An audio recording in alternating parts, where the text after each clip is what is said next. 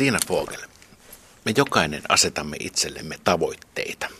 Minulla on vaikka kuinka monta tavoitetta. Yksi on sellainen, että pitäisi saada vuoden 2011 vappuajeluun mennessä rättisitikka kuntoon. Mm-hmm. Siitä nyt taitaa tulla seitsemän vuotta, kun se piti saada kuntoon. Miten me saamme toteutettua ne omat tavoitteemme? No tavoitteet on tosi tärkeitä, ne on ovi tulevaan, eli me katsotaan silloin eteenpäin.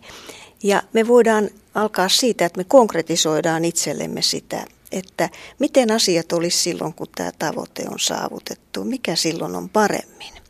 Ja voidaan ruveta pilkkomaan sitä tavoitteen saavuttamista osiin, pienempiin osiin, tänään tai tällä viikolla teen sen ja sen asian, joka vie eteenpäin, sitten teen sen ja sen asian. Voi vaikka listata itselleen semmoisen kalenterin, että mihin mennessä olen tehnyt tämän ja sitten jatkan siitä ja taas eteenpäin, koska se palkitsee, jokainen välitavoite palkitsee mieltä ja sitten on kiva katsoa, että mä oon jo näin paljon tehnyt, nyt mä menen tästä eteenpäin.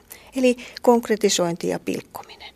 No mitä hyötyä siitä sitten oikeasti tulevaisuuden ja, ja oman hyvinvoinnin mielenterveyden kannalta on?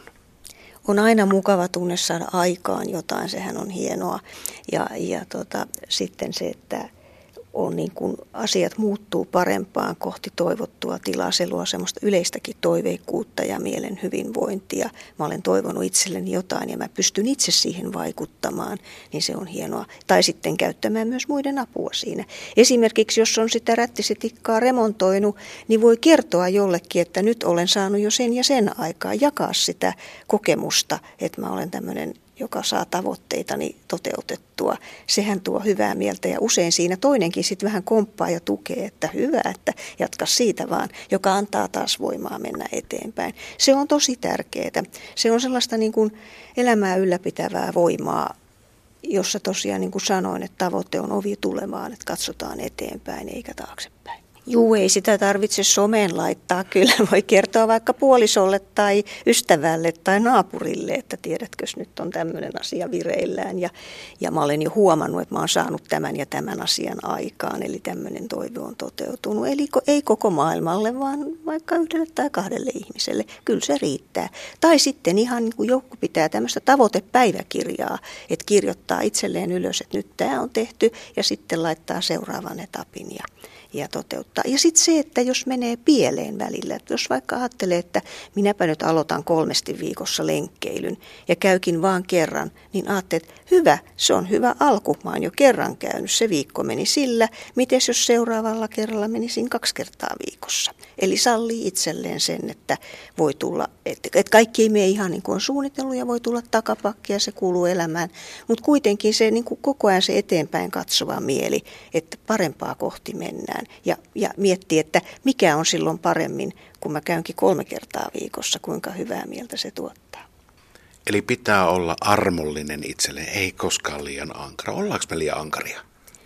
Kyllä meillä vähän sellaista ankaruuden painolastia on mielessä, että siitä on hyvä pikkusen luopua. Ei, ei se välttämättä ole niin hyväksi, vaan olla lempeä itsellensä ja, ja kannustaa itseänsä ja muita. Et se on hyvin tärkeää, että me jaetaan niitä kokemuksia toisten kanssa. Nämä kuulostaa nämä niin kuin tavoitteita, mitä sinunkin kanssa näissä useammissa osissa ollaan keskusteltu, niin vähän semmoista epäsuomalaiselta ö, tavalta toimia. Mm, mä sanoisin, että kyllä me nykyään voidaan, voidaan kun sen tiedon varassa, mitä meillä on, niin, niin voidaan muuttaa tapojamme pikkuhiljaa. Että, että lapsillekin nykyään, lapsihan kannustetaan kovasti, kasvatetaan sillä lailla, että heitä tuetaan. Ja, ja se on minusta, mä näen siinä semmoista hyvää tulevan virtaa, että me ollaan menossa sitä kohti, että ihmisten voimavaroja huomataan ja niitä tuetaan. Ja ihan kaikessa iässä se on tärkeää. Myös ikäihmiset, heillä on paljon elämäntaitoja ja viisautta ja ymmärrystä ja voimavaroja, joita he voi jakaa muille, esimerkiksi lapsenlapsilleen tai ympäristölleen. Et me voidaan, niin kuin, se on win-win game, että me saadaan toisiltamme eri-ikäisinä sitä kaikkea hyvää, mitä, mitä meillä on kertynyt. Sama koskee myös varmaan työyhteisöä, että vaikka aika teknisesti olisi ajanut monen ohi, mutta se tieto, mikä tuolla vanhemman kollegan korvien välissä on, niin, niin se on äärimmäisen arvokasta. Joo, hiljainen tieto näkyviin. Se on, se on tärkeää, että sitä saadaan esille, että kysellään ja kerrotaan ja jaetaan sitä.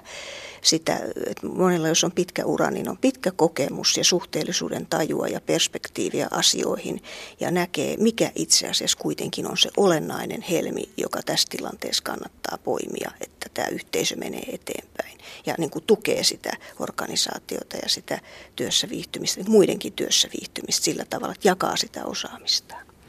Mehän mielestämme elämme tällä hetkellä maailmassa, jossa kaikki asia pitää saada heti tänne, nyt. Kehitymme eteenpäin, otamme valtavia loikkia, emmekä hetkeksikään pysähdy. Tämä kuulostaa jotenkin vähän oudolta. Joo, mä olen tota paljon miettinyt, että me ehkä eletään semmoisen harhan vallassa ja me luodaan itse tätä harhaa toisillemme, kun me toistellaan, että ei kukaan ehdi ja ei, että ei tässä ajassa, tämä nyt on kiireistä, ei keskitytä. Mitäs jos me ajatellaankin, että kyllä me pystytään ja on ihmisiä, jotka siihen pystyy ja jokainen voi oppia pysähtymään, miettimään, tekemään rauhallisesti – arvostamaan itseään, omia, omia tekemisiään, aikaansaannoksiaan, antaa itselleen ja muille aikaa, kuunnella itseään, sitä myöten kuuntelee myös toista paremmin.